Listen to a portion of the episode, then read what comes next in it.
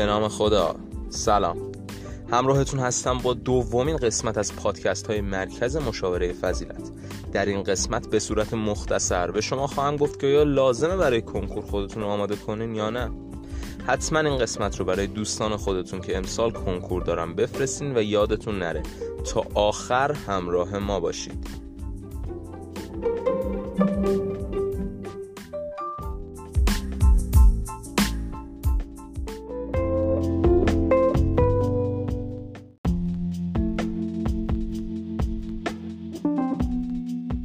به طور کلی کنکور سراسری مثل یک پلی برای ورود به دانشگاه هست.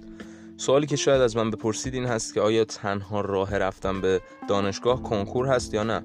خب همونطور که می‌دونید در سالهای اخیر هر سال پذیرش بدون کنکور دانشجو بیشتر شده و میشه و شما می‌تونید بدون شرکت در کنکور وارد دانشگاه بشید با نمره هایی که در دبیرستان کسب کردید یا همون سوابق تحصیلی خودتون.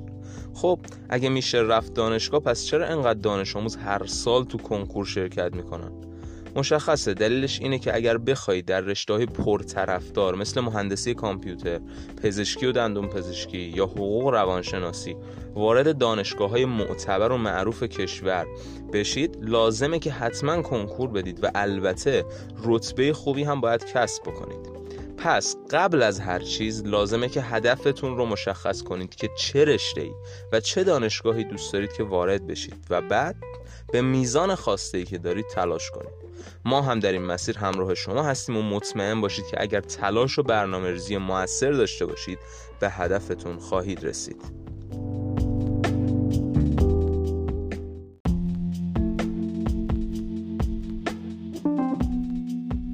پس اقدام اول این هست که هدفتون رو به صورت دقیق مشخص کنید. برای مشخص کردن هدف لازم اسم چند تا از رشته هایی که بهشون علاقه دارید رو لیست کنید و بعد ببینید که آیا دوست دارید در یک دانشگاه معتبر دولتی مثل دانشگاه تهران تحصیل بکنید یا نه. خب اگر نگاهی با آمار سازمان سنجش بیاندازید متوجه میشید که مجموعا تعداد زیادی صندلی برای دانشجو وجود داره. ورود به دانشگاه کار چندان سختی هم نیست. پس نگرانی از این بابت نیست اما چیزی که مهمه اینه که در چه دانشگاهی و در چه رشته ای می‌خواید تحصیل کنید. اونجاست که لازمتون میشه از پل کنکور سراسری برای ورود به یک دانشگاه معتبر در رشته دلخواهتون کمک بگیرید و مسیر شما دقیقا از همین جا شروع میشه.